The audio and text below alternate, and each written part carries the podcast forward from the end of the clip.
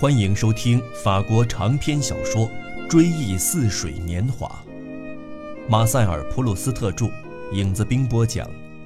第一部，在斯万家那边，第二卷《斯万之恋》，第三集，总第三十集。他这个人可好极了，维尔迪兰先生答道：“不错，他才貌并不惊人，这我同意。”可是我敢向您担保，当您同他谈话的时候，他可是很讨人喜欢的。这我毫不怀疑。斯万赶紧让步，又说：“我刚才的意思只是说，我并不觉得他超群出众。”他把这四个字特别强调，并不是对他不表示赞赏。还有让您吃惊的呢，维尔迪兰先生说：“他写的一首好文章。”您从来没有听过他侄子的演奏吗？那可是妙极了，大夫，您说是不是？斯万先生，您要我请他谈点什么吗？那可是不胜荣幸之至。斯万正要往下讲，大夫跟他做了个鬼脸，把他的话头打断。感情大夫记得，在普通的绘画里，用强调语气、用庄严的形式已经过时。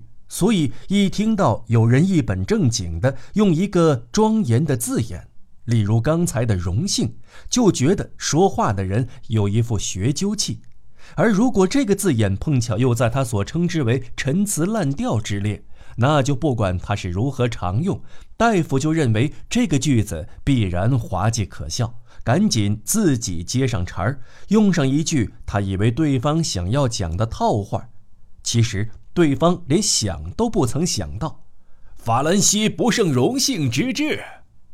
他高举双臂，狡黠的高声大叫。维尔迪伦先生忍不住笑了起来。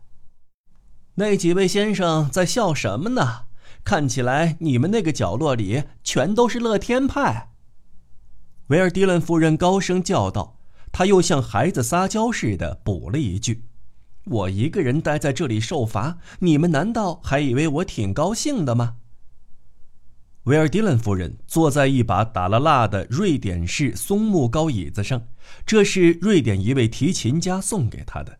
虽然看起来像张板凳，跟周围古色古香的精美家具毫不相称，可是她还是把它保留了下来。他的忠实信徒们不时给他送的礼品，他摆在外面，好让馈赠者认出时心里高兴。他也曾劝他们只送花和糖果，这些东西是不能长久保存的。可是说也没用，结果他家慢慢就堆满了角炉、椅垫、挂钟、屏风、气压计、瓷花瓶，重复冗杂，杂乱无章。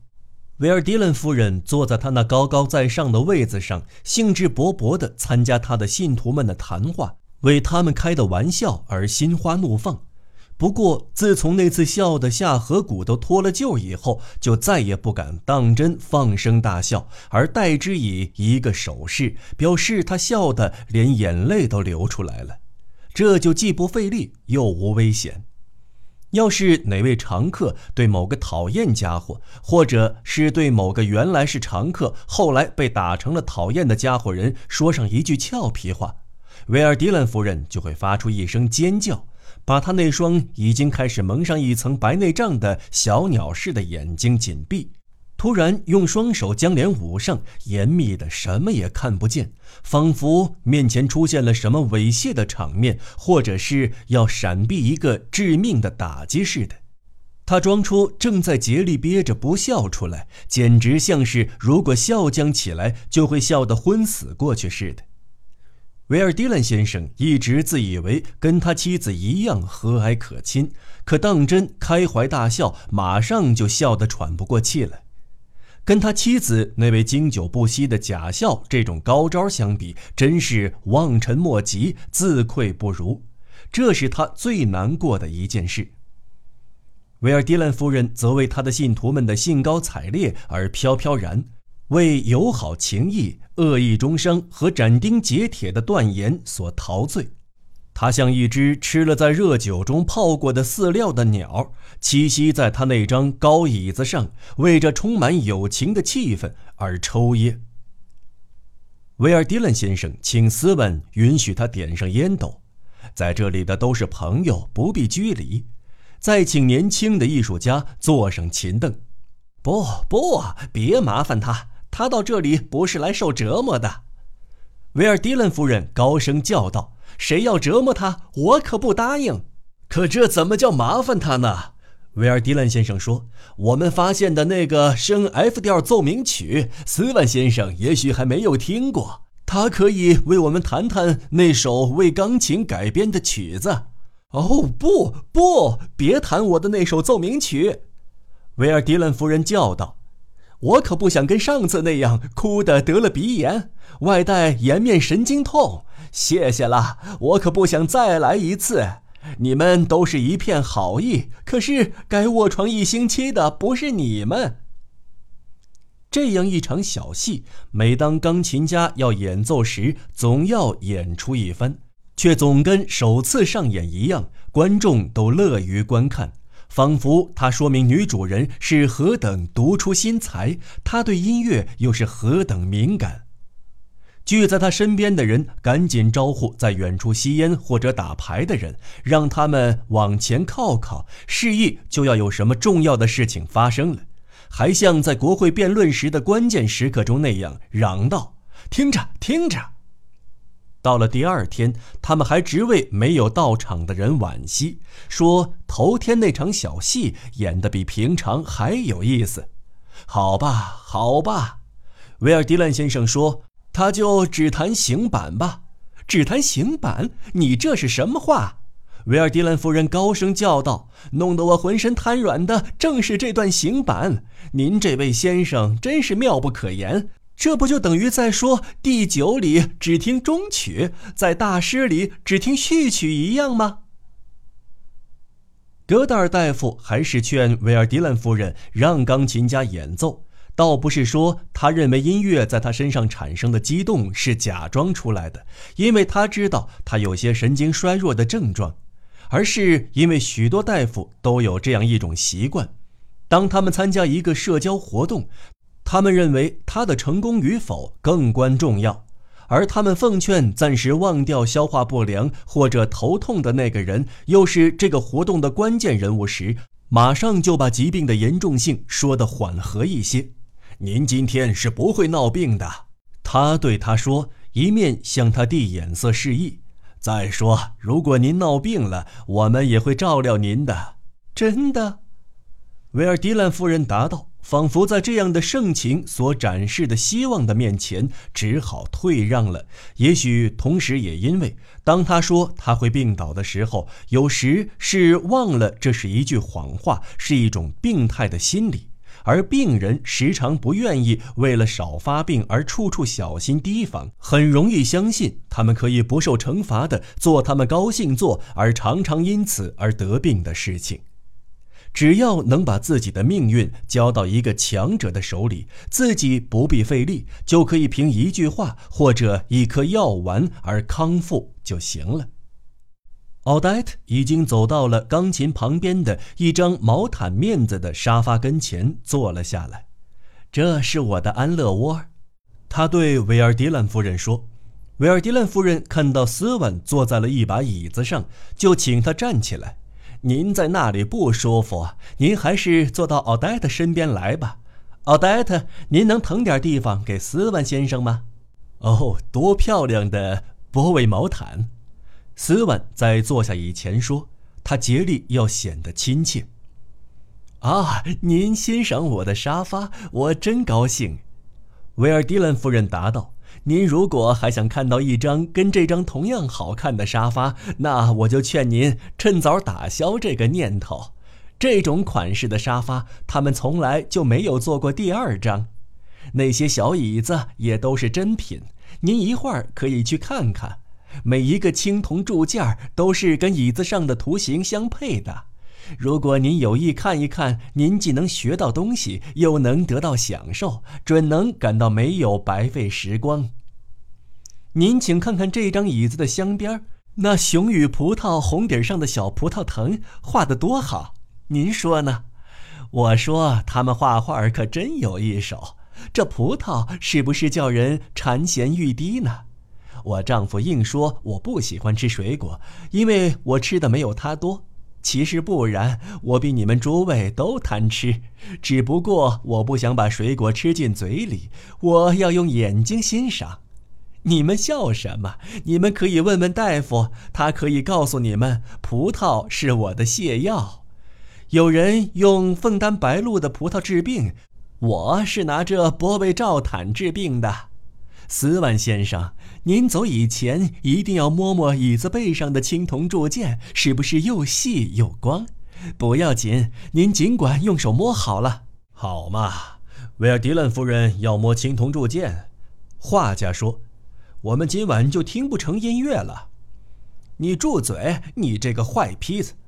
他又转过身子来对斯文说：“我们女人呐，连一点最起码的快感都不让享受。这世上有谁的皮肉这么细？想当年，威尔迪兰先生对我醋劲儿挺大，唯恐失去我的时候……啊，得了，别打断我的话，你可别说你从来没有吃过醋，我可什么也没说。”大夫，我请您作证，我说什么没有？斯文出于礼貌，还在抚摸那些青铜铸件，不敢马上撒手。得了，您往后再抚摸吧。现在到了别人爱抚您、让您一饱耳福的时候了。我想您准会喜欢的，就是这位年轻人来承担这项任务。等到钢琴家演奏完毕。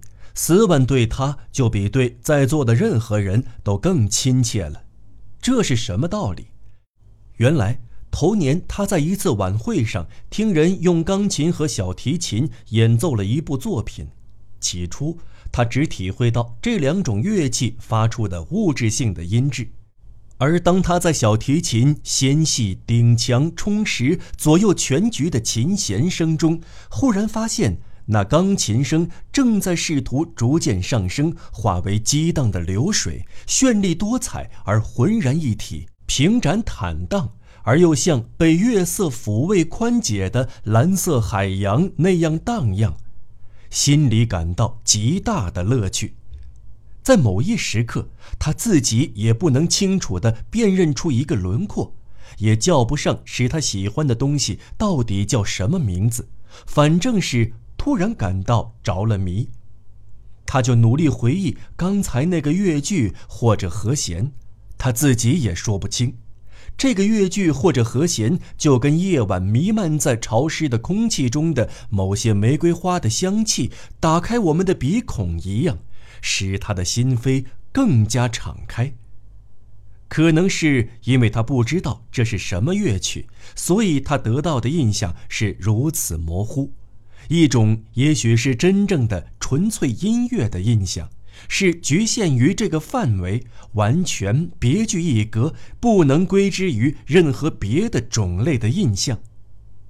这样一种印象，在一刹那间可以说是无物质的印象。当然，这时我们听到的音符，按照它们的音高和时值，会在我们的眼前笼罩或大或小的空间，描画出错综复杂的阿拉伯式的图案，给我们以广袤或渺小、稳定或反复无常的感觉。然而，这些感觉在我们心中还没有牢固的形成，还不是以会被紧接而来的，甚至是同时发出的音符所激起的感觉淹没以前，就已经消失了。而这种印象却还会继续以它的流动不定，以它的淡入或淡出。掩盖那些不时冒出、难以区别、转瞬即逝，只能由他们在我们身上产生的特殊的快感才得以辨认的、无法形容、无法记忆、无法命名、不可名状的主题。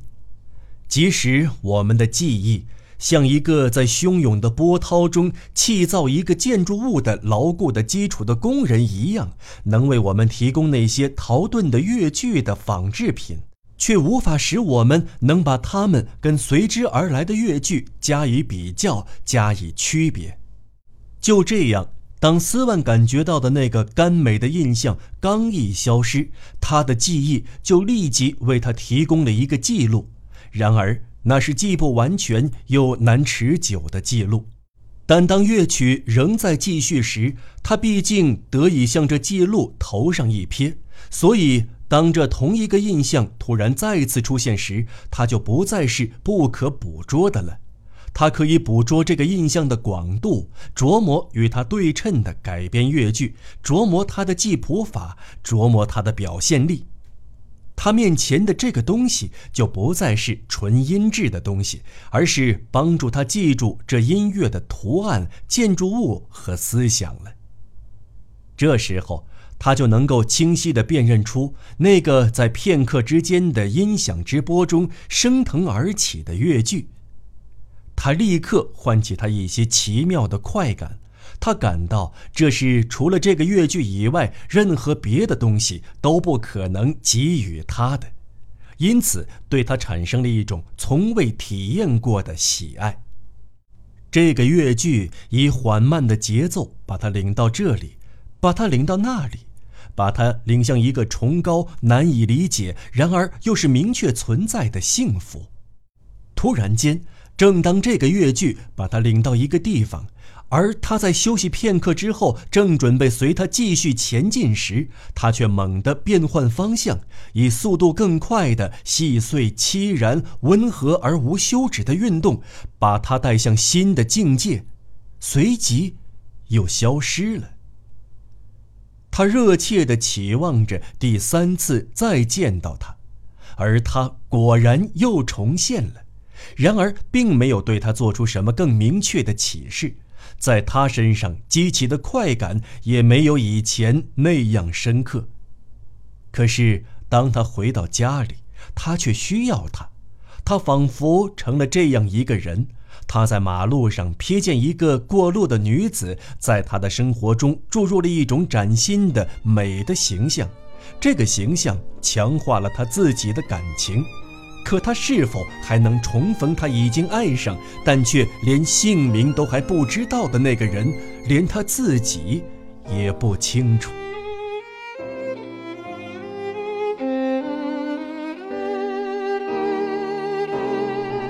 朋友们，本期节目到此播讲完毕，我们下期再见。